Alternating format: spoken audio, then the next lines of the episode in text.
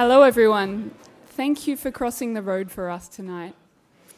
And welcome to Acme X rather than M Pavilion, but we do hope to see you at M Pavilion very soon. My name is Jessie French. I'm the Deputy Creative Director of M Pavilion. And tonight we're really happy to have a talk from our very special guest, Jack Self, who I'm sure you maybe know a little bit about, but after this talk you'll know a lot more about. We'd also like to acknowledge uh, that we are on the land of the traditional owners, uh, the Bunurong people, uh, and we like to acknowledge um, elders past, present, and to the future, and also to any Indigenous people here tonight. Uh, we also like to acknowledge that um, the land was never ceded. Without further ado, I'll um, welcome Jack Self because he's very good at speaking.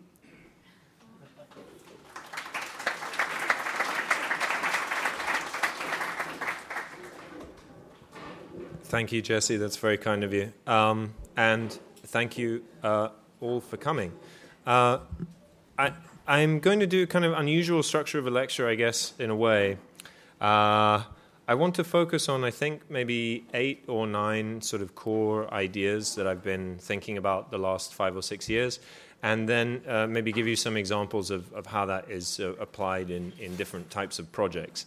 Um, uh, of course, I would not assume that any of you would uh, know anything about me. I, I, direct the Real Foundation. It's uh, a cultural institute and an architectural practice based in London. It stands for the Real Estate Architecture Laboratory, and a lot of our work focuses on, uh, in a sense, one might say, uh, form following finance. Uh, how particularly, well, our ambitions and our, our, our goals as a foundation uh, have very kind of clear social objectives, and they are the promotion of democracy uh, and inclusivity and, and tolerance, which I've discovered is a, more of a problematic word in an Australian context than I had anticipated. Uh, and the pursuit of equality, um, equality of many kinds, of, of wealth equality, class equality, uh, gender equality, race equality, and what we might call um, spatial equality or civic equality, which is, uh, I guess, uh, the right of uh, people uh, to form communities and the right of them to, to occupy uh, uh, the city. Um, today, or this evening, I'm going to talk about what it means to live today. in a sense, I guess the first question is, you know, what is the relevance of architecture to contemporary life? Um, and in order to answer that question, in a sense, what is contemporary life um, and what does it mean to live today, therefore. This is the only kind of negative slide I'm going to have in here. Uh, but in, in, effect, if I, if I can understand what it means to live today, it, it basically means a kind of perpetual crisis uh, as a distraction from long term wealth redistribution.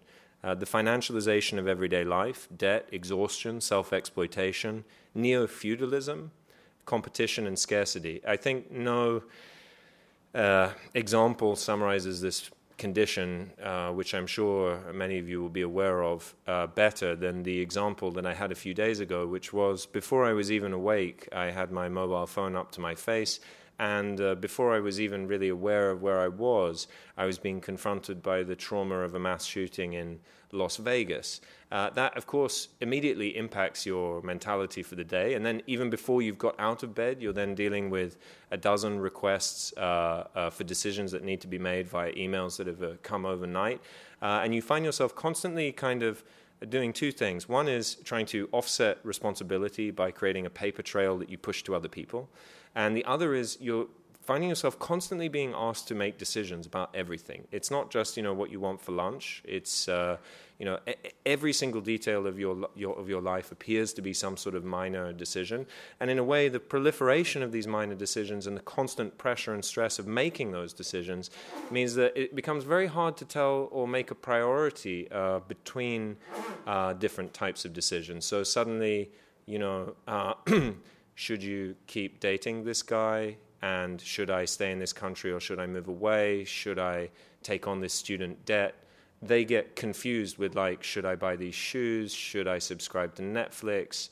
should I have another beer? I mean, they, they all get kind of messed in together. And that's what I mean by uh, perpetual crisis uh, as a distraction from long term wealth redistribution, because we know very well that, of course, the future at the moment is not a really kind of positive project. There is a kind of abrupt end to the possibility of the future.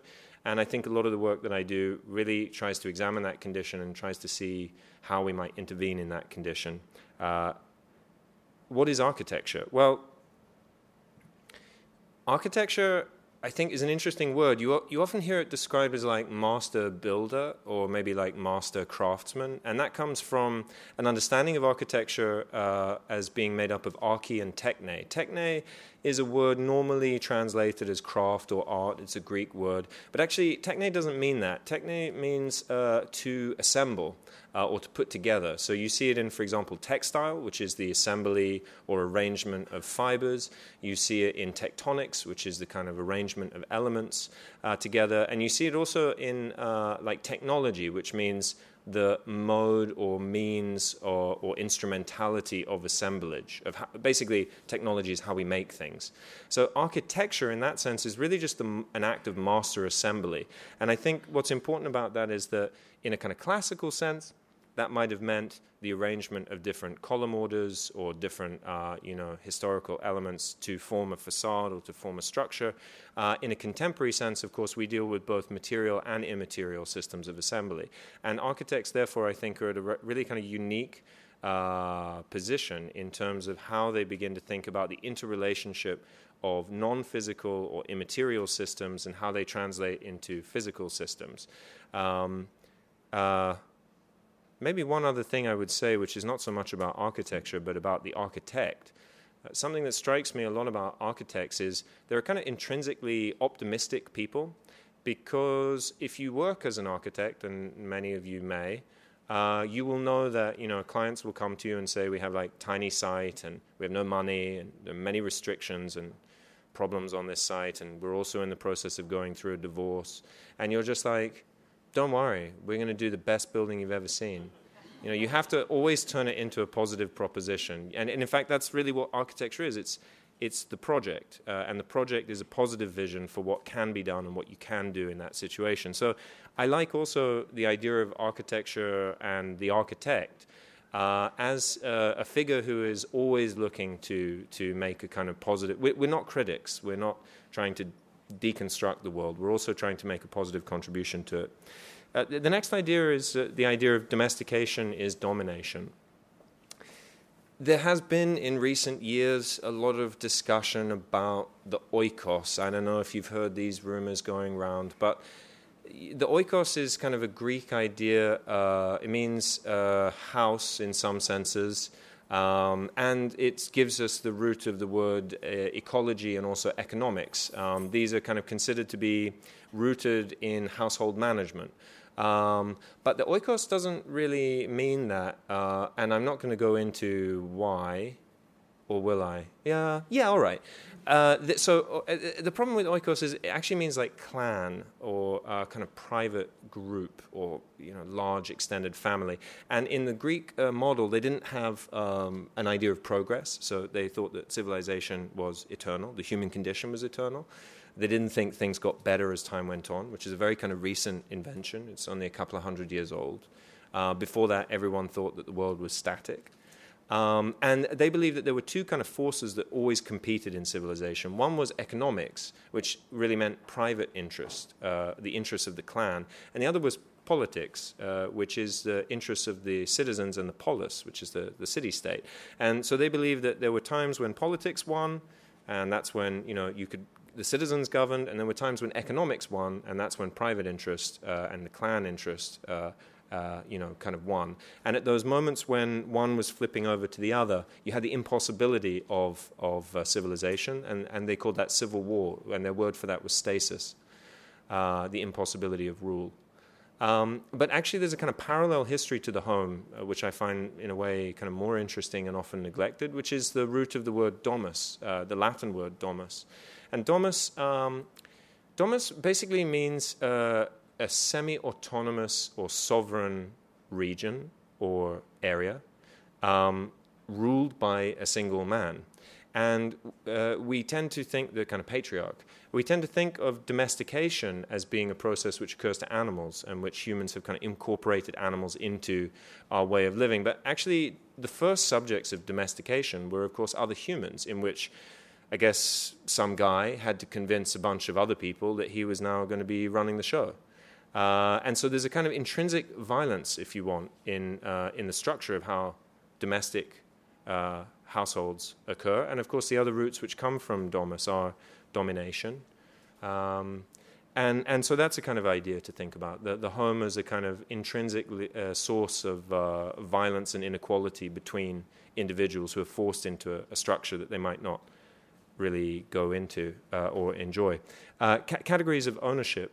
There was a problem for medieval uh, monks.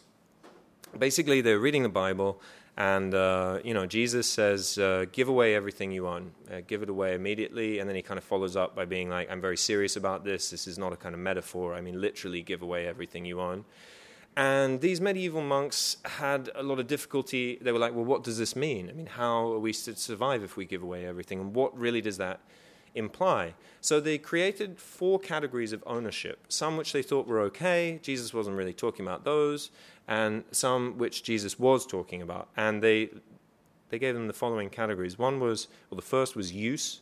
Uh, use means, uh, like this kind of glass of wine, in the process of trying to own it, in using it, I also exhaust it. So, you know, glass of water is a good example. You can't really own a glass of water because as you own it, you consume it. The second uh, category of ownership is called usufruct. Usufruct means uh, like the right of access. So, for example, all the streets um, uh, in the city have a kind of usufruct where they technically belong to the state, but the state has granted all of us as citizens or residents or visitors the right to walk around in those streets. So we have a right of access to the streets, and that's usufruct. Another example would be in Britain.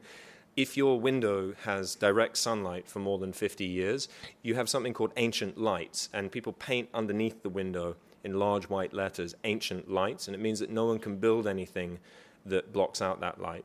Um, not only does it lead to kind of strange facades with sort of ancient lights written all over them, but it also, in effect, you know, obviously you can't own the light, but what you do own is the right of access to the light. The third category of ownership is uh, possession. Uh, Philip Patek, the Swiss luxury watchmaker, their slogan is "You never really own a Patek Philippe. You just uh, take care of it for the next generation." And you often hear this kind of idea of possession uh, from particularly aristocrats who say, "Well, you know, I'm not really the lord of the manor. I I'm just taking care of it for the next generation. I'm a caretaker of this land. And that's a way of, in a sense, dissimulating the power and responsibility that they have. But it's also, in, in a weird way, you know, a recognition of the fact that they own it now, but you may not own it forever. And therefore, you have certain responsibilities for its preservation. And the fourth category is dominion. And dominion, again, tied to domus, uh, domestication, domination. Dominion means the right to kill because another key component of the domus was that the patriarch could kill anyone within the household and it was not a crime. You could kill your wife, you could kill your uh, children or your slaves. You know, if it was your wife or your kids, people might look at you maybe weirdly, but uh, slaves were not recognized as people, so they, they didn't have they didn't have a, a, legal structure of the individual in Rome as they do now. So you could kill them; that was fine. Hello. Um, it would be fair to say that if I really owned, for example, a painting, let's say I owned an Andy Warhol painting, if I really owned it, I can destroy it. I have the right to kill it. That's what total ownership meant. And the monks were like, yeah, you've got to stay, stay clear of that one.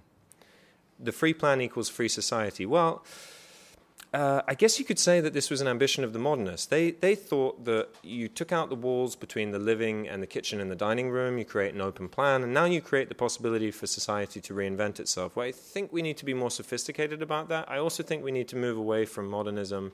Uh, there is a model uh, called intersectional uh, feminism, which basically suggests that, uh, you know, uh, it is modernity for everyone who's not um, me, everyone who's not the white heterosexual male. Uh, and I, I, like that idea. I think that uh, obviously we should expand um, modernity and the, and the values of modernity and universalism beyond a single subjectivity which dominated the 20th century. Uh, I'm not crazy about that subjectivity at all. But in a sense, the free plan equaling free society, well, what do we mean by the free plan? I can't remember if I included. Yeah, here we go. Function is irrational.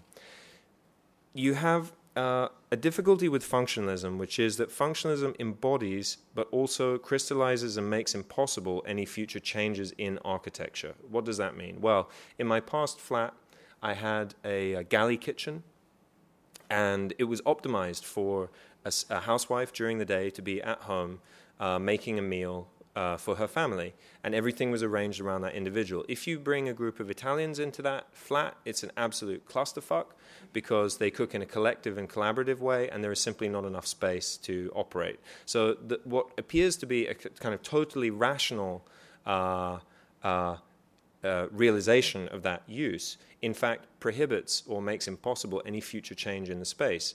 So, as you'll see from some of the projects I'm going to show you, I have uh, a, an interest in long term design, uh, in design that lasts many, many decades. And if you imagine the way that functions have changed and social attitudes have changed, you know, um, I got married three months ago, uh, uh and my wife and I, we sleep in a, a double bed. Uh, 50 years ago, it would not have been that unusual for a young couple to have slept in two single beds. Uh, you know, that happened. Now, if I slept in two single beds with my wife, I think people would find that a bit creepy or at least weird. Uh, but if you go back even further, 100 or 150 years, people were sleeping, you know, whole family was in a single bed.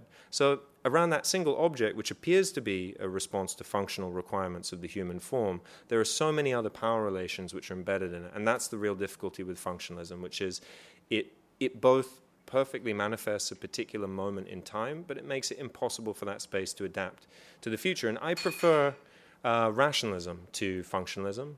Uh, rationalism was basically an idea uh, that you would design around abstract uh, relations and proportions. So I often use, for example, uh, harmonic relations in my work, which are based on music, or you can take uh, there, you know, Albertian, Palladian. You Google them, you'll find them. I just copy paste basically. But the point of them is that they're not related to the human form, and in a way you know, I think we intuitively understand the possibilities of something like industrial spaces, which are designed around the movements of machines rather than the movements of bodies. We understand them as intrinsically more free as spaces than uh, uh, functional spaces because uh, an industrial space or an ex-industrial space can be reinvented in many ways through time.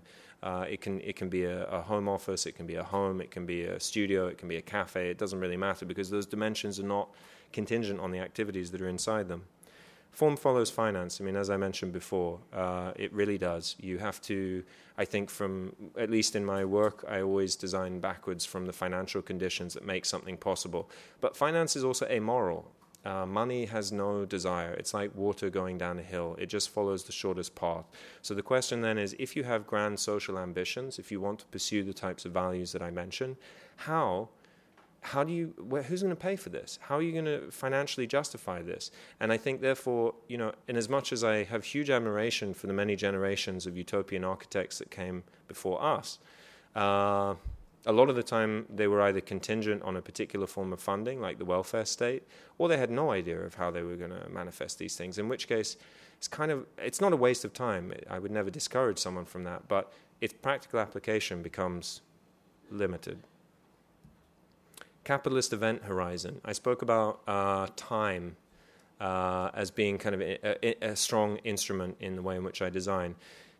Every part of this kind of hopelessness of the future is in part to do with the fact that um, most of our financial relationships and other relationships are already on someone else's balance sheet. We have already been accounted for, and the future, if you want, in terms of and how global markets uh, operate, uh, you know, different types of markets have different types of horizons. So obviously, day traders operate at the scale of 24 hours.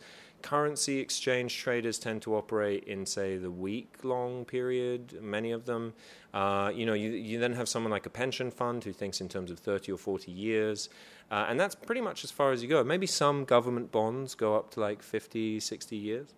But basically, that's the limit of where capitalism is prepared to invest on the whole. You very rarely see uh, financial projects that stretch to, say, a thousand years um, because it becomes too risky, basically. They don't know how to calculate risk or manage risk at that uh, distance from, from the present. So, in a sense, if you want to invent the future, my argument would be that you have to somehow pitch your project uh, beyond the event horizon of capitalism. Make it so that it's invisible, it's outside the visibility of what capitalism thinks is going on, uh, especially if you want to pursue. I would um, not use the title, let's say, socialist uh, projects, but projects which have different ideas uh, uh, uh or different values which are not intrinsically capitalist. Um, and, and, therefore, of course, what goes along with that is the luxury of time. I think only wealthy people now have the luxury of governing their own time. For the rest of us, we're pretty much forced into uh, models of behavior and uh, systems that, uh, you know, expropriate our time from us. Uh, sharing is caring. Uh, the sharing economy is very big. I'm sure a lot of you will have designed co housing projects think carefully about what you're doing with that because, in a way, the, the way I would categorize that trend is, um, at least from my own experience, after 2011, after the Occupy movement, that that year, that Occupy movement was a response to the fact that everyone had a great hope after the financial crisis that Obama would be elected and that the world order would change. And when the bailouts began to roll out and people became disillusioned, they began to kick up a fuss, and that limited fuss was the Occupy movement. The failure of the Occupy movement leaves us in a difficult position in which people intrinsically understand that there must be both financially, morally, even ecologically, uh, desire to do more with less, to share more, to find a way which is not always generate, you know, driven by profit, to find a form of life which rejects some of these uh, operations. And what we end up seeing is those values or those desires actually being used against us. So the sharing economy is a perfect example of that. Um, the sharing economy has nothing to do with sharing. It's mainly to do with the extraction of latent value from existing networks. So it used to be that you sold a car and you don't care what they do with the car. That's no longer your economic problem as the car manufacturer. But now, maybe we can actually extract more value out of the car once we've sold the car.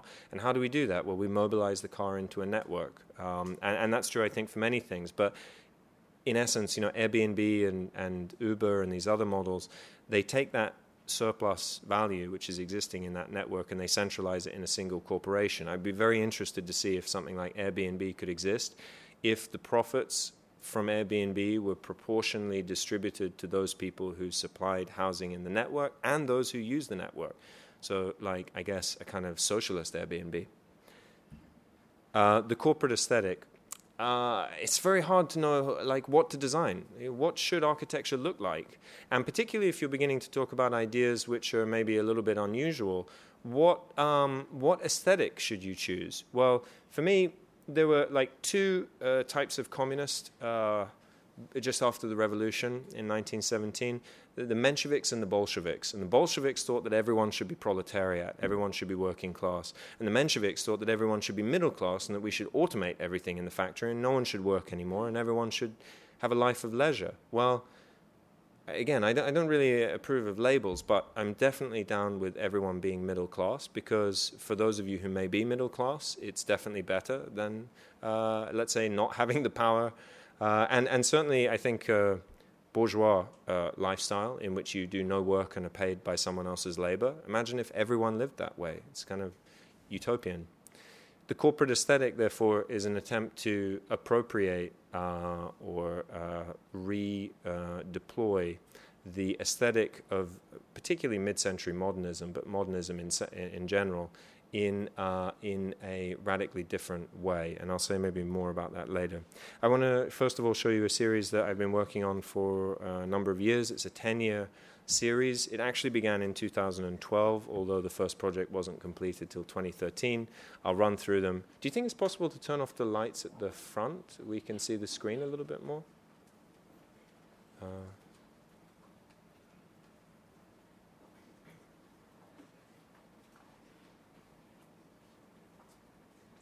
Great, that's fantastic. Thank you very much. Oh, uh, yeah, that's fine.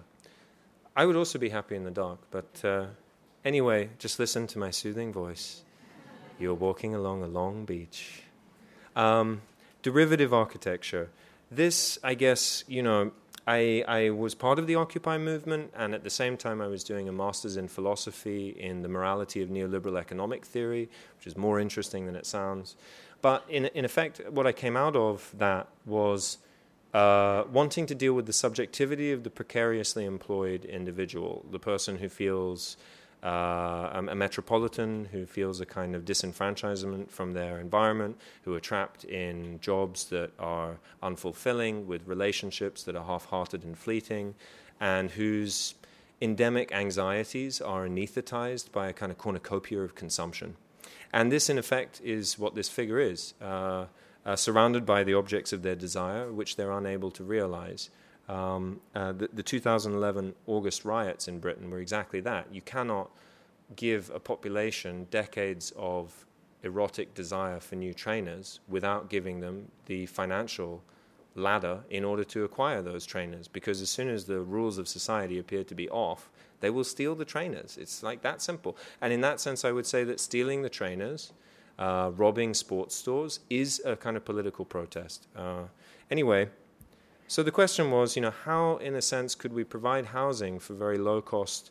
How could we, how could we achieve the kind of utopian goal? How could we achieve low cost, high quality housing in the very center of London? That's the moral proposition. And then, because it is right that we do that, I believe.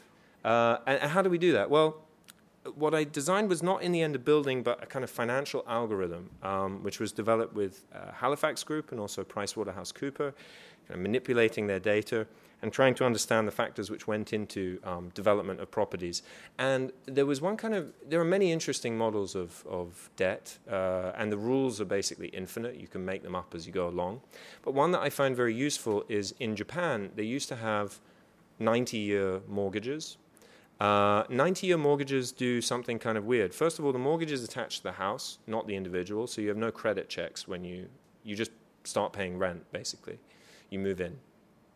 Uh, for the bank that lends you the money, they get a lot of interest because the loan is 90 years long rather than 20 or 30 years long. For the person who is in the house, they effectively get very low cost rent because if you divide the cost of the house over 90 years rather than over 20 or 30, of course, that annual payment comes down a lot. And the third thing that happens is the home itself becomes extremely sustainable or must be sustainable because. Uh, any damage or maintenance costs to the home come out of the profit of all those involved. So what you get is high quality, low cost housing, uh, which is a high return for the investor, and therefore you know you're trying to satisfy these incentives on all sides, and that's effectively what this project was. Uh, it basically optimized uh, through a bond, which is like a kind of crowdsourced uh, uh, mortgage, I guess you could call um, in order to take this plot of land, find what its underlying value was, find how to optimize that, and the volume itself of the building, the length of time that you borrow the money, and the rate of return. Uh, allows you to achieve uh, 46% of the market rate, which uh, it may not sound. I don't know if this how this compares to to an Australian context, but uh, I guess $1,600 uh, for 72 square meter, no, a bit more than that, uh, almost $2,000 per month for a 72 square meter apartment in London would be considered very inexpensive. Uh, it's not ideal, of course, we can go lower, but that was really the optimum rate you could achieve on this site.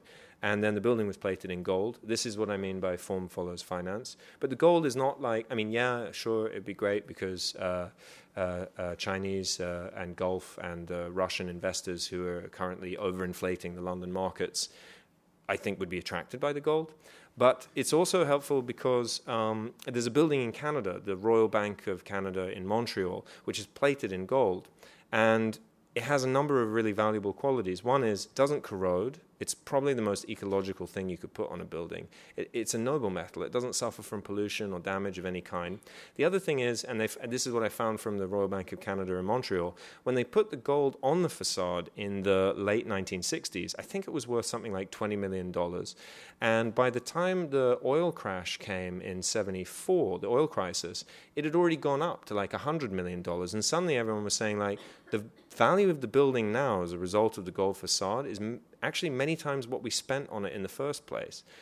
and that I found kind of interesting because if you plate this uh, facade with gold, uh, in 2013, by 2063, when you finish paying off the loan, it's gone up by almost 4,000% in value. And you can use that extra money as a, as a way to uh, finance uh, social programs like free creche, uh, free supermarket for the residents, and, and other kind of amenities. Uh, the second project in the series uh, was Default Grey the proposition of default grey is for those of you, and I apologize to those of you from the Melbourne School of Design, you'll have heard me describe these without seeing the images uh, when I spoke last night. Default grey is based on the idea that in 3D modeling programs, all material by default is grey. And you apply to the outside a kind of texture. Could be fire, grass, water, metal, doesn't matter. And it look, it's the appearance of diversity of materiality, but in fact, it's all unified by a single condition. Um, and that to me was kind of interesting because increasingly we talk about kind of splintering uh, subjectivities uh, of increasing spe- spe- specificity. Uh, but we less and less talk about the basic conditions of society which bond us together. So I heard two uh, goth, well, to, like Topshop goth girls on a bus in London, and they were arguing about the fact that they were not the same type of goth and they had irreconcilable differences about what it meant to be a goth. Uh, I think one of them was wearing a Ramones t shirt and uh, which also was kind of confusing to me. But, um, uh, but, but, but, but basically, you have this kind of infinite difference, this politics of infinite difference, whereas in fact they were united by their Topshop. They were united by, I'm sure, their Amazon uh, accounts, by Spotify, by uh, Facebook, by Instagram, by the terms and conditions of their bank accounts, by the rules of their citizenship and the territory in which they habit. And in fact, these kind of common uh, rules and these common conditions, uh, you know, maybe as they get older, the terms and conditions of their mortgage, you're basically all stuck in the same subjectivity. And you can talk about how many differences there are between you. Uh, but in the end, I, I really wanted to kind of press some of these commonalities rather than focus on the the differences. So there's no form that's expressed in the in the facade of the building. It's completely impossible to determine uh, what. It, I, I, saw this bumper sticker once in America, uh, in New Hampshire, whose uh, motto on their number plates is "Live free or die," and the bumper sticker said, "Dance like no one is watching." And I thought, yeah, that's what I'll do. I'll design this building so that you cannot see what the people are doing, so that they can have some freedom to reinvent their subjectivity from without the scrutiny of society. And uh, it's a kind of modular design. Um, half the floor plate are these small apartments. Half is a kind of common room. They're organized into stacks of two. I don't remember if I included a plan. No, I didn't. But in any case, the idea is that uh, you can increase these to combine them, but there will always be a private space for each individual. So the density of the floor plate is fixed. You never have more people by expanding it. You have 15 people in a single, let's call it apartment, and the other half of that floor plate is this common room, which is up to those 15 people to decide uh, how they would like to, what the rules of that space will be, how they will live together and, and manage that space. And actually, it came out as a result of studying uh, with a Diploma 14 at the Architectural Association with uh, two tutors, Maria Giudici and Pier Vittorio Aureli, with Kate Finning, who is here this evening. And as a result of being pressurized in a tiny studio of 15 people for one year, I was like, you know, obviously the rules of how that space will be managed begin to emerge. Um, but this was also kind of addressing the fact that in this part of London, there were a lot of uh, primarily immigrant families, uh, predominantly from the Middle East and uh, East Africa, whose family structures really required much more than the standard two bedroom social housing that was available. So, this also allows for kind of modular expansion, which one could imagine 15 members of the same family occupying the entire apartment, or three, four, five bedroom apartments as you continue to expand it. The next project was Empire Hotel. Um, Empire Hotel, you know, it seems kind of like unfair that uh, that the neoliberal elite get to remove themselves from paying tax, but for the rest of us, we don't. And particularly if you're creative, this seemed to me kind of rude. So the idea for Empire Hotel is that you build a kind of network of hotel chains. Imagine it like a kind of creative Hilton chain, I guess. Uh, and you pay a fixed fee per year, um, and that gives you the right to stay in one room in or one bedroom in any of the hotel chains around the world uh, for one, you know, every night of the year. Uh, and that price is basically a product of what you might call, um, but you cannot spend more than three months of the year in one country. And uh, the, the annual membership price is basically a product of what you would call geographical arbitrage because the cost of maintaining this building in Mexico City is a lot less than in London.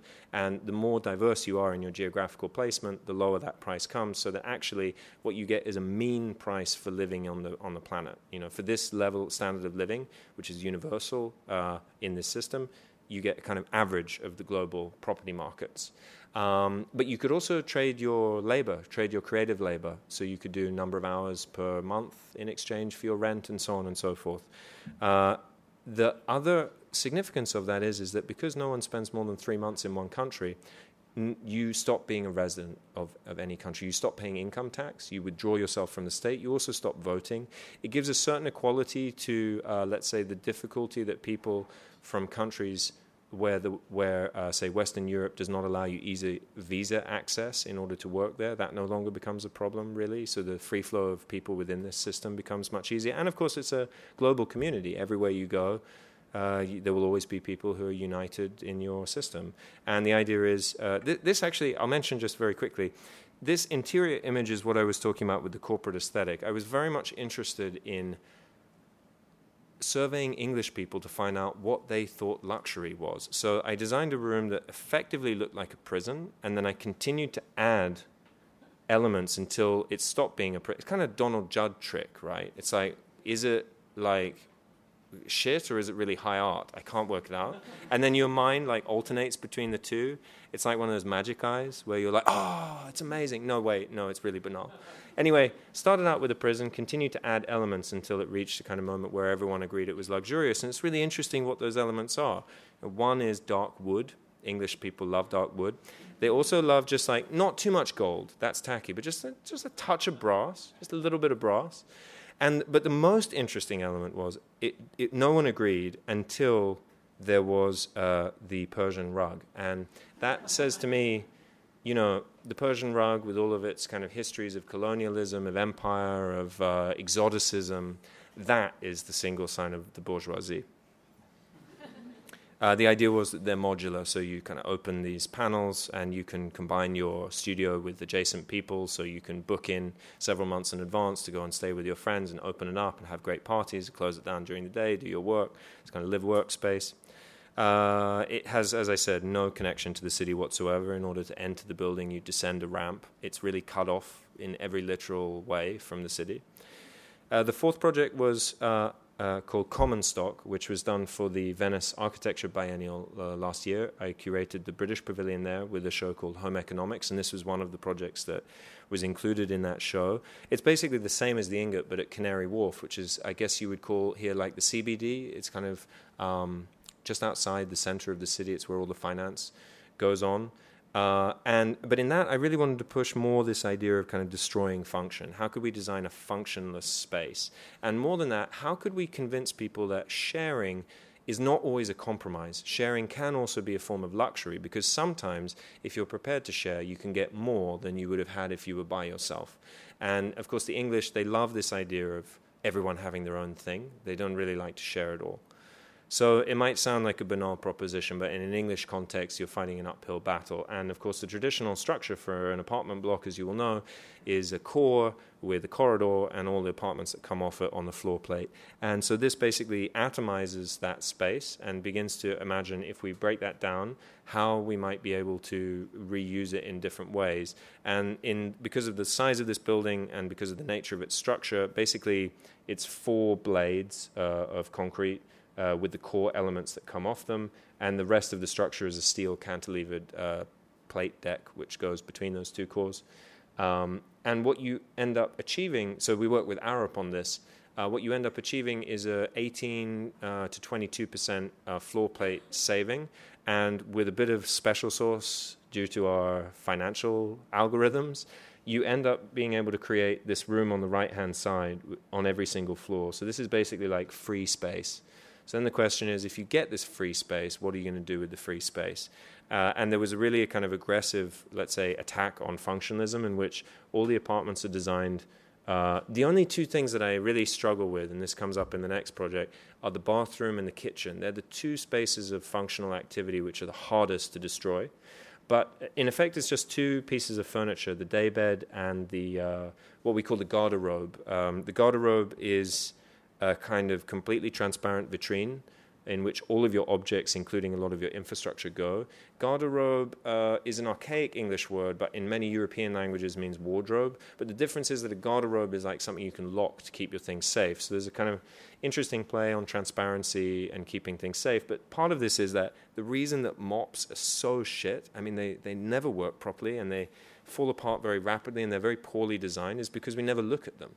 Um, so this forces all of your domestic objects into a flat relationship with each other. It destroys the hierarchy. Suddenly, your grandmother's ashes, last night's Chinese takeaway, and you know your collection of books and your vacuum cleaner and your uh, you know fabric softener—they're all now in a single hierarchy, which hopefully will encourage you to have less shit. And the stuff that you do have might be nicer. Anyway, that common room, though, becomes a kind of interesting space, right? And this is what it looked like when we built it in, in Venice. Um, because the, this is a kind of example of the sharing economy that I want to promote. All of these objects are shared in common between the residents of that floor. And of course, you know, well, uh, if you think about design through time, you know, something like a vacuum cleaner makes a lot of sense. You only really need it five, ten minutes a week. So I guess you can share it with your neighbors. That's fine. Maybe pushchairs, strollers could be handy, yes. Maybe tools like drill or something. You don't use it that frequently. But how far will people go in terms of sharing objects? Uh, would they share clothes? Uh, would, and if so, would they only share like tuxedo? Uh, and ball gown, or would they share socks and t-shirt? So we worked with the British designer J.W. Anderson to put together a. Uh, I wonder if I have another photo. A no, a uh, gender neutral, age neutral wardrobe, which is what's in the in the right hand side there. And the deal with the day day beds is. Uh, uh, the the bed the bed has overtaken the sofa as the most used piece of furniture in the home for the first time since 20 uh, first time ever since, and this happened in 2014 in Britain.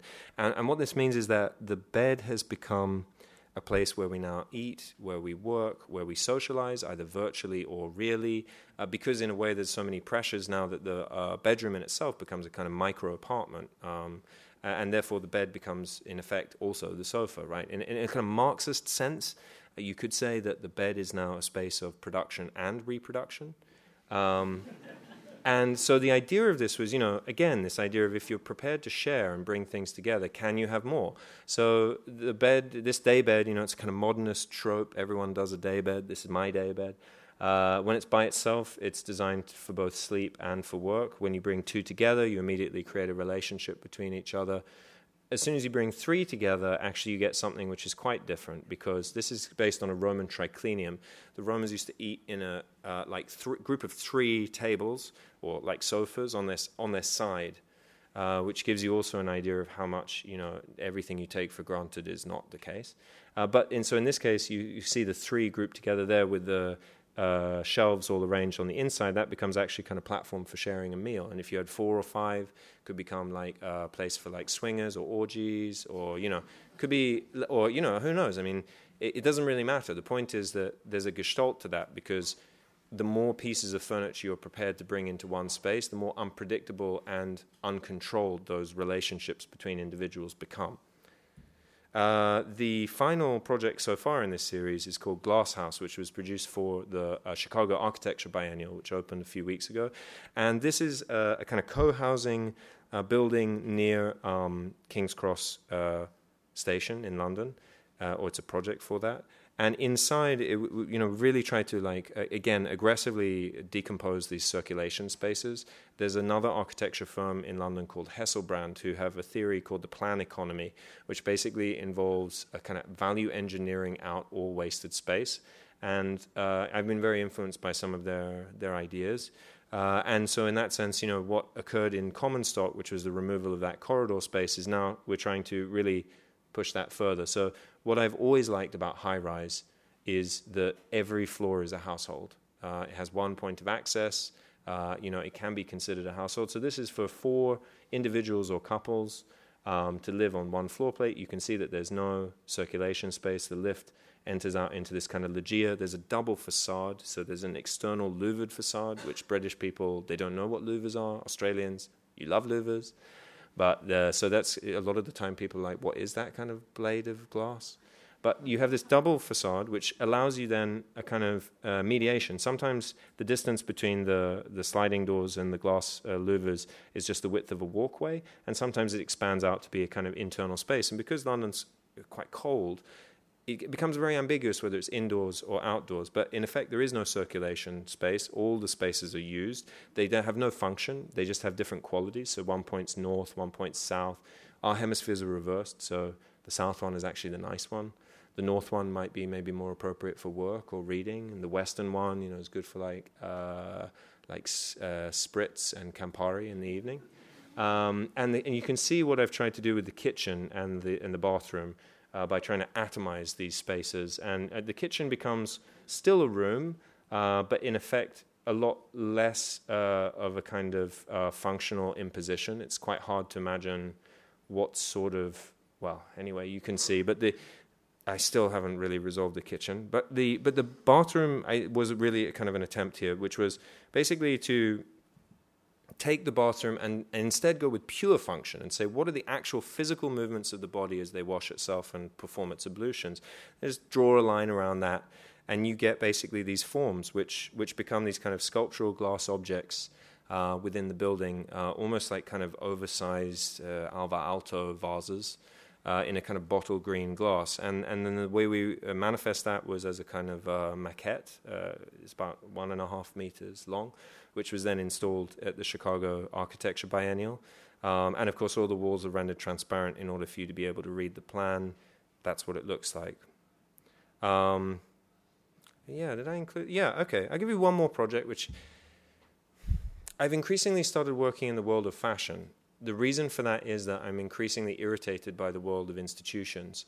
My plan was basically to copy Mies van der Rohe. Mies van der Rohe worked for 10 years doing uh, commercial exhibitions for people like toilet manufacturers, doing installations, and that's how he made his bread and butter, and no one wanted him to build houses at all. Uh, but he used that uh, exhibition uh, forum as a way to experiment with new models of space and new types of architecture and new materiality. So I thought maybe a good way to approach these types of architectures I've presented to you in terms of realizing them would be to go through institutions. And I have found that to not be the case. In fact, I found institutions overwhelmingly to be rather difficult. This year we had a number of exhibitions cancelled, one at the AA.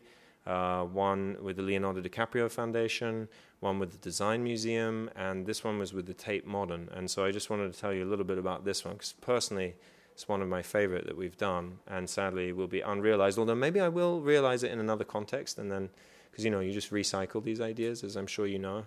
Everyone wants something original, but when something good doesn't get uh, happen, it's you put it in the pile.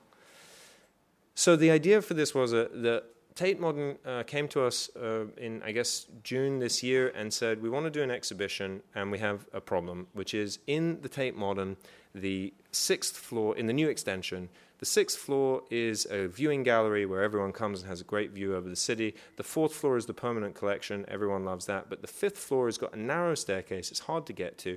People don't know it's there, and no one ever goes there. So please make an exhibition which attracts people to the fifth floor. And I said, Are there any other programmatic uh, directions, curatorial directions? They said, We would like it to be about the future of work. I said, Okay. They said, Have you heard of universal basic income? I said, Yes.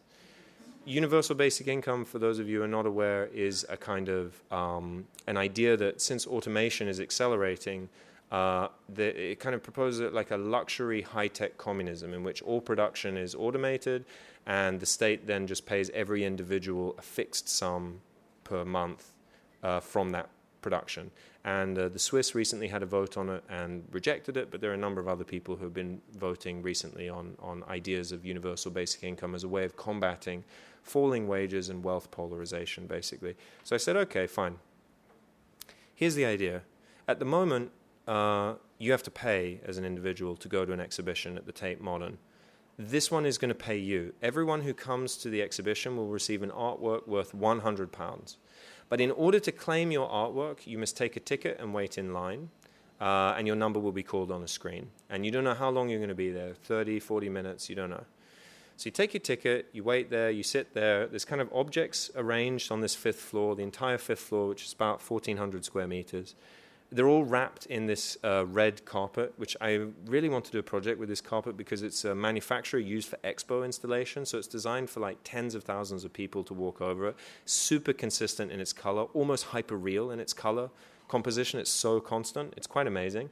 And so this is basically a series of plinths, I guess you could say, wrapped in this carpet. Some of them are soft, some of them are hard, some of them are tall enough to be a barrier that almost begin to enclose a space, and some of them are more uh, distributed and and uh, in between them, you have also these kind of other carpets laid on top of them in beige with Arne Jacobsen lights that shine down onto reading material. The idea is, is that you take your ticket, you wait, you don't know what you do, you don't have anything to do, so you take a seat, you wait, maybe you read one of the magazines. There's a kind of public program of people wandering in and around to talk to you about kind of issues around, uh, you know, unpaid labor, exploitation, the future of work, and so on. Uh, but actually, what this does is it gives everyone the opportunity to be bourgeois because bourgeois literally means to make money by not working from the work of someone else. And that's exactly what you've done because you get that artwork worth £100. And the idea was to give away £1 million worth of artwork over eight days. Tate Modern said, Love it, great, good concept.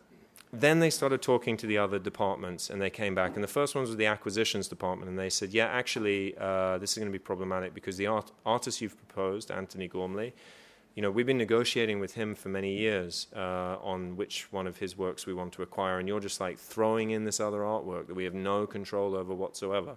So we don't like it. And then the directors above that came back and said, are you proposing to give away one million pounds worth of art, or are you proposing to give away one million pounds worth of art? And I said, well, I think that's a very interesting institutional question because, uh, you know, if I say it's worth a hundred pounds, this artwork, you know, uh, I don't know, sell it on eBay, see what ha- see what you get for it. But you're the central bank of art, so if you say it's worth a hundred pounds, it may indeed be worth one hundred pounds. And they said we find this very institutionally problematic. And more than that, they said, we feel this is a very impolite form of institutional critique. And I said, okay, fine, well, maybe we can change it and come up. And they said, we don't really feel that you're an appropriate person to work with. And as a result, they canceled the entire exhibition. So, but, and that's why I don't really work with institutions anymore. Um, and these are some of, I mean, this is the Leonardo DiCaprio one on the top left, which also got cancelled for reasons I won't go into, but which are in a way more banal. They were happy with this idea.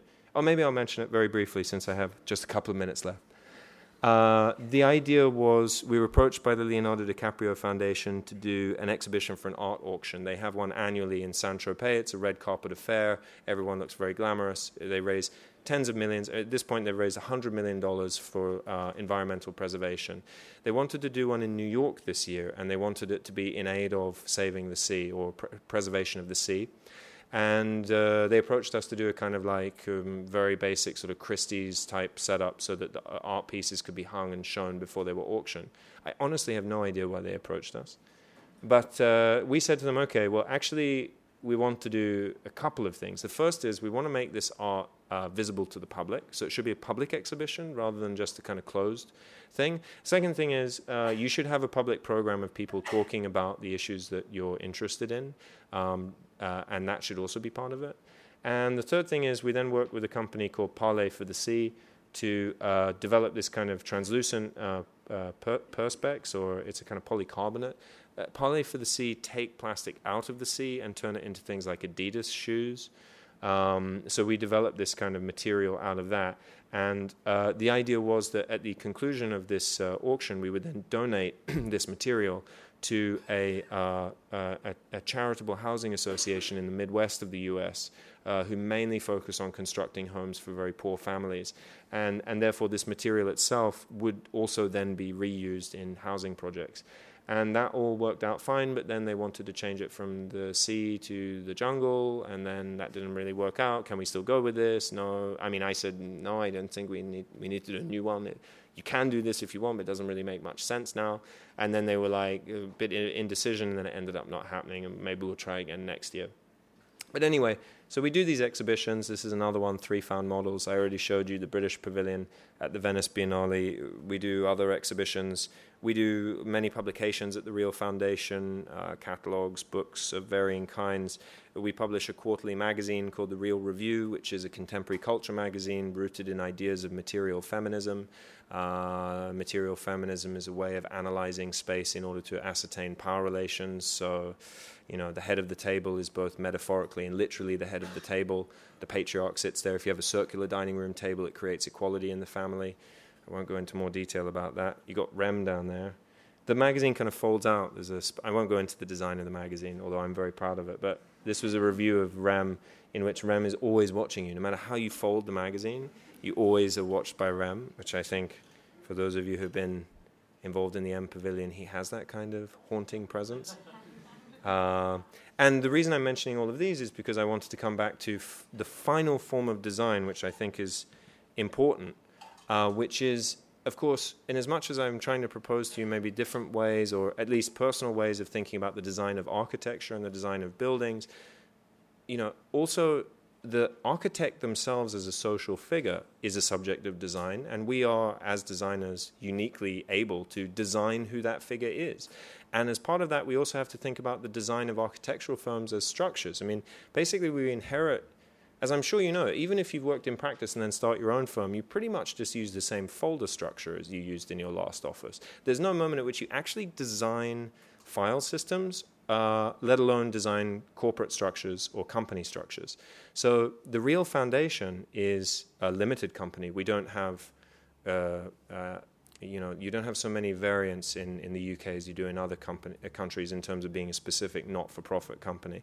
So we're a limited company, but being a foundation means that we have articles of association which govern how we operate. We have a board of advisors who consult on our projects and who can veto projects and who also set other things like rates of pay and so on. Um, and most of all, you know, the, these these are our kind of uh, goals. These are our mi- part of our mission statement. Um, and what that means is that you know, in order to achieve some of the projects that I mentioned, uh, you know, it's going to require power and money. How do you make sure that that doesn't corrupt you and divert you from your goal? Well, this keeps you honest because I don't trust myself and I don't trust anyone else when it comes to those things. Uh, it would also mean that I could, in principle, retire or leave this foundation. It would continue to operate in the same way. And finally, it allows us, in a way, it's kind of inversion. Actually, it came out of some work I did with OMA. It's an inversion of the OMA AMO model. OMA is the architecture firm which has within it a research body that conducts other types of work. We are, in effect, a cultural institute which has embedded within it an architectural practice. And for the minute, we mainly have been focusing on magazines, books, publications, and so on, and exhibitions, increasingly more expensive and larger scale exhibitions uh, for maybe more, uh, you know, high profile clients um, even small structures, small buildings. But and we are slowly moving towards realizing the, the types of projects that I showed you, and that's really the kind of sole ambition of real foundation as it exists. And I guess I would conclude there by saying, at least for me personally, that's what it means to live today. Thank you very much.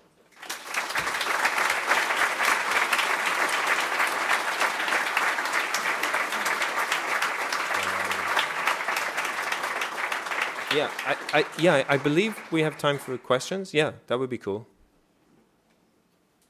Does Does anyone have any questions? Yes, I, I can have that effect on audiences sometimes. Yeah. Oh, I think there's a roving mic. Um, hello? Maybe he's turning it up. Maybe, oh, it's working now. Um, hello, thank you for the presentation, Jack. Um, I guess just towards the end, you said, I, I'm not very convinced. Maybe I, I, I doubt myself, mm. right? Which is very good.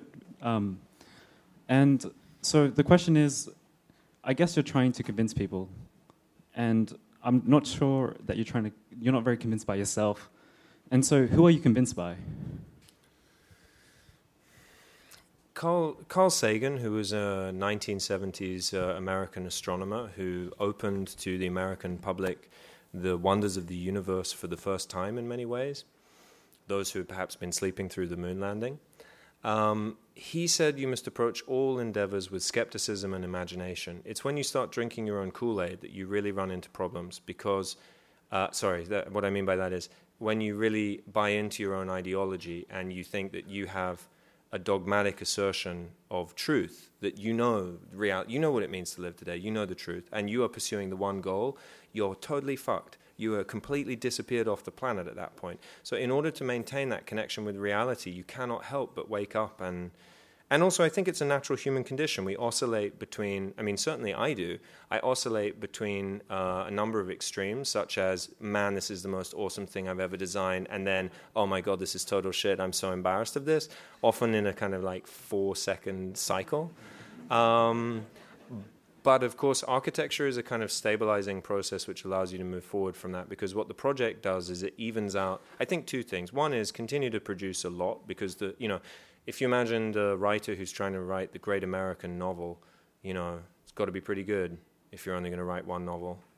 But if you're a short story writer who's writing a lot, you know, some of them will be better than others, and you can experiment with a lot of different things, and, and you know, overall you might achieve a, a collection of good works, right? So I'm not, in a sense, precious about making experiments, and, and I'm not afraid to fail in them because I also know that some of the issues I've been talking to you about tonight are quite complex and require a lot of specialized knowledge to understand, let alone to try and communicate or turn into built form. Um, it will be it, it, it is in the end not for me to judge my own work at all. You know you just have to try and do the best that you can and just see what you can achieve. And i think therefore doubting is is really integral to that growth process. Thank you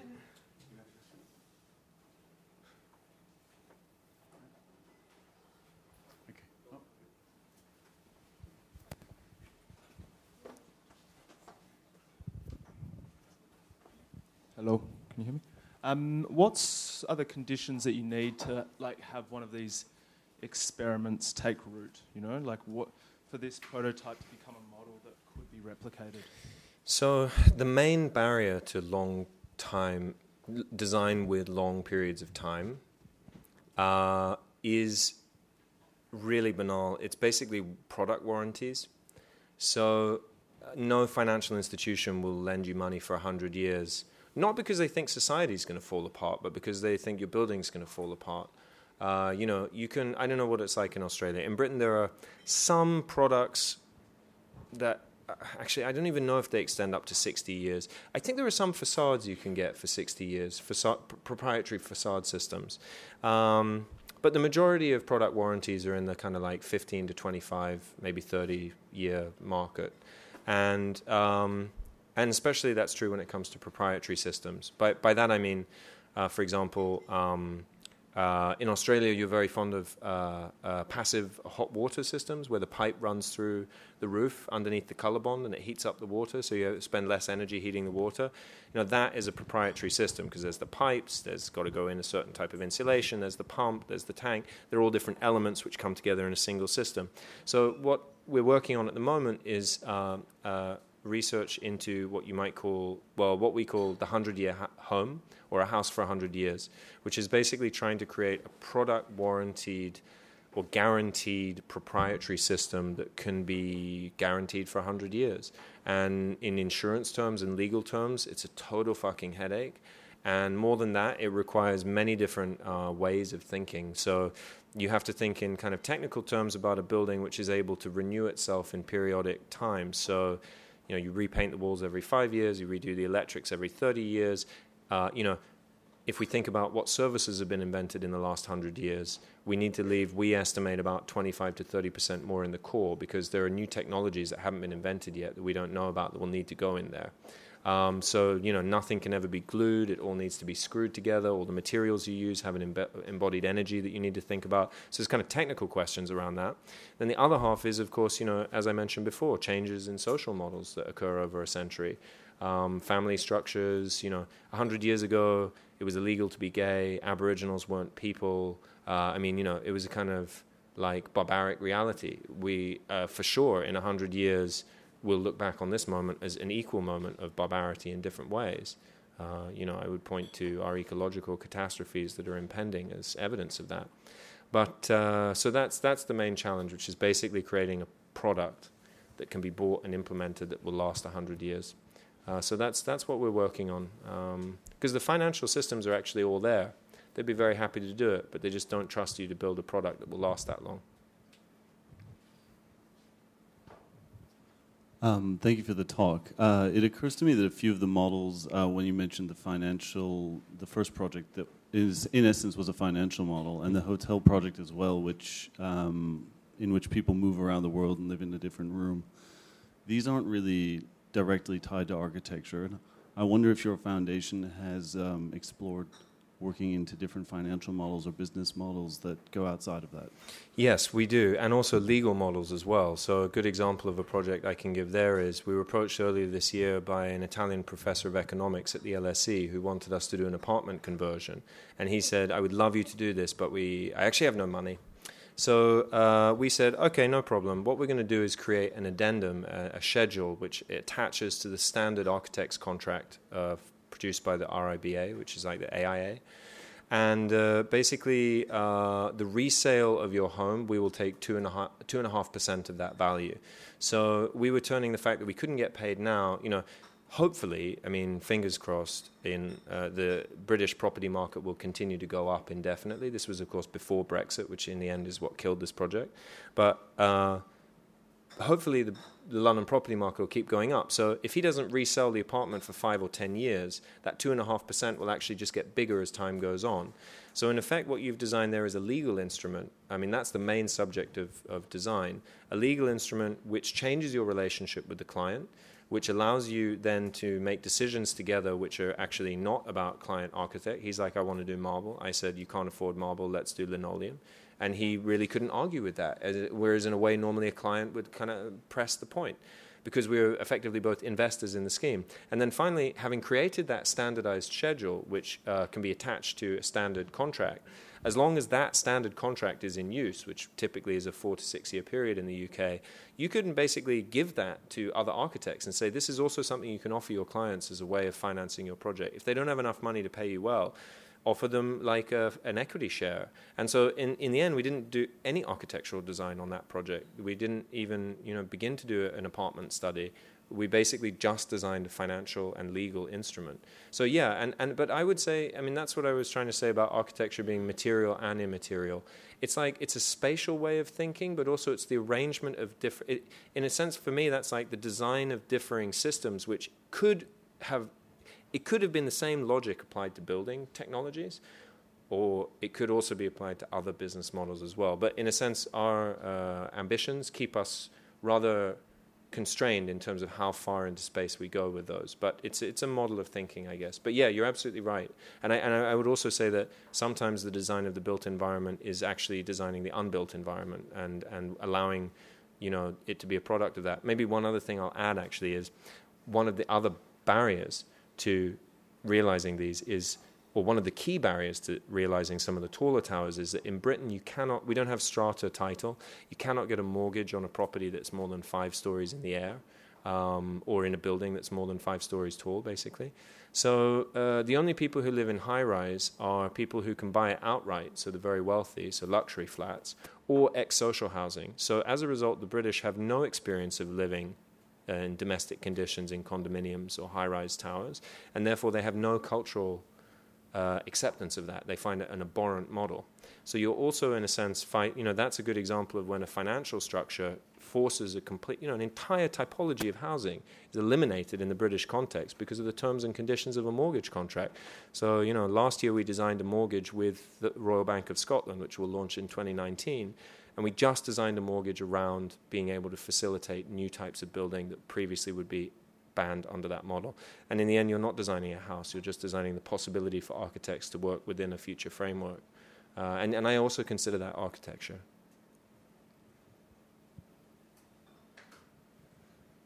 Anyone else? Yeah. Uh, thanks. I was. It occurred to me just throughout your talk that potentially, if you sort of looked across Melbourne or London or any city, that that like the general scheme is capitalism or something like that, but that within, say for example, within your buildings, you're actually um, executing a different ideology, and that maybe across cities there are actually all these unique different ideologies that are sort of operating possibly. Like when governments do buildings typically it's a very social agenda but when um, private people do skyscrapers in melbourne it's a pretty capitalist agenda so it seems to me that at the end of the day could it actually really just be what like what your client wants sort of determines the ideology that you're operating within Partly you are reliant on, in effect, the charity of the client or the civic mindedness of the client. But actually, no, I mean, they're all unified under a capitalist structure because even a public building has to follow the same logic of procurement costs that a, that a private building does. It's just being financed normally by cheaper debt. So, uh, revenues that come from other places. You know, the, the state has the ability to leverage taxes. They use those taxes to do other things. One of them is build buildings, or uh, they go and borrow money on the international markets, and because they're a city, it seems like a pretty safe bet. So they get, uh, you know, one percent, two percent interest rate, so they can then afford to do more because they're borrowing the money cheaper.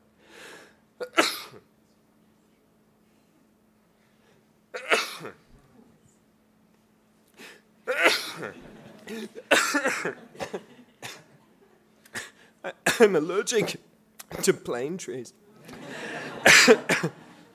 um, they're all united under a capitalist structure. This is what happened to our, prime minister, actually. I don't know if you saw. Thank you, that's very kind of you. uh, she had a terrible time with a speech she gave very recently. Mm. Plus, all the letters fell off behind her. I don't know if you saw this. Yeah.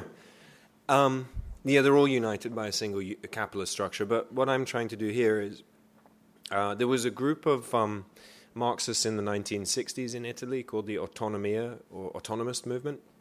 And their slogan was against from within.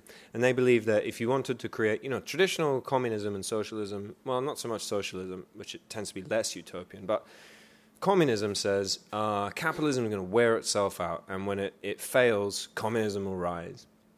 But it doesn't, I mean, it's amazing how far capitalism can go and still function. It's like running on fumes, it's like pushing on the empty, and it's really amazing. Uh, it keeps changing the rules in order to allow itself to survive.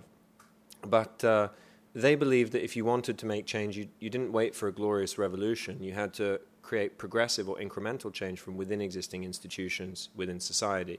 So I, I, believe that very much. I'm looking for basically spaces within the logic of existing financial and other models, planning models, uh, you know, construction technologies, and trying to find within those a space for something that can be other. Because when you have a building which operates on a hundred-year cycle, it creates all sorts of weird conditions. The first is this was another barrier as to why PricewaterhouseCooper didn't want to invest.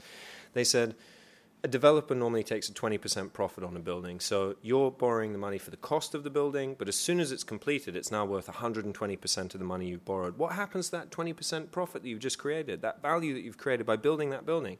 Your loan is just paying off the construction value. Who, who owns that profit? What do you do with that profit? I said, You don't do anything with the profit. You throw the profit away. They said, That seems anti capitalist. I said, Yes.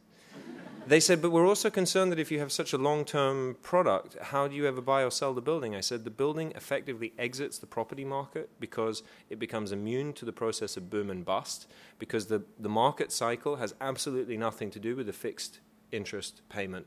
So you have taken that property out of the capitalist property market. It can't be bought or sold. And in effect, it has a market value of zero, which, like uh, that that is an anti-capitalist form of, of, of, property, and that is basically what I'm trying to create. There's only really one other aspect. Oh yeah, yeah. How do you insure it? Insurance is also a big problem. Basically, uh, what you need to do, that's why you need to create a product warranty for a building system because you, in effect, need to have one company that warranties the product in terms of its application, and you need to have another company. Uh, you bet, well, we're getting into really fine details here, but basically you have to use a traditional development loan in order to actually build the building. And you then have a back to back long term loan or bond, which uh, is one day overlap with your traditional development loan. So you use traditional development finance from a traditional developer. Uh, uh, financial institution to build the building, and then once the building is built, it securitizes its own loan. So you, you I don't know if that makes sense. If you, you basically swap it over, um, and that's how you try and avoid that problem. But as I said, proof's in the pudding. I mean, I'm very much trying to push these models, but again, we won't know until we really can be in a position to start building these things, which of course I'm working towards. I don't know. It might be a epic failure. Who knows? But I mean, that's the um, you know that's the ambition, and there the more we work on it, the more we realize how many of these problems there are that we didn't even think about, and for sure there are many others that uh, haven't been considered yet. But yeah, the insurance is a, is a big problem as well, especially if you're doing a bond, because bonds you just get junk bond status as soon as you do something of this kind. Especially you're in an earthquake zone. Are you in an earthquake zone in Melbourne? Oh, not yet. Oh, but yeah, generally, yeah, yeah. No, I mean those types of. Uh, well, you you just have to design for different building codes. If you're designing for hundred years in Los Angeles, you have to assume that it has to withstand one of the most powerful earthquakes that uh, you know has ever recorded, because in principle that will occur. But yeah, I mean this is uh, we now enter into the domain of the management of risk and the elimination of risk, which is something that Rem mentioned before. Uh, I would say yes, we are in an era which attempts to eliminate risk, uh, and actually, this is an attempt in a way to eliminate it in a positive sense. Um, anyway, hopefully that was a coherent answer. Uh, can I ask you first uh, to thank Jack Self for his presentation tonight?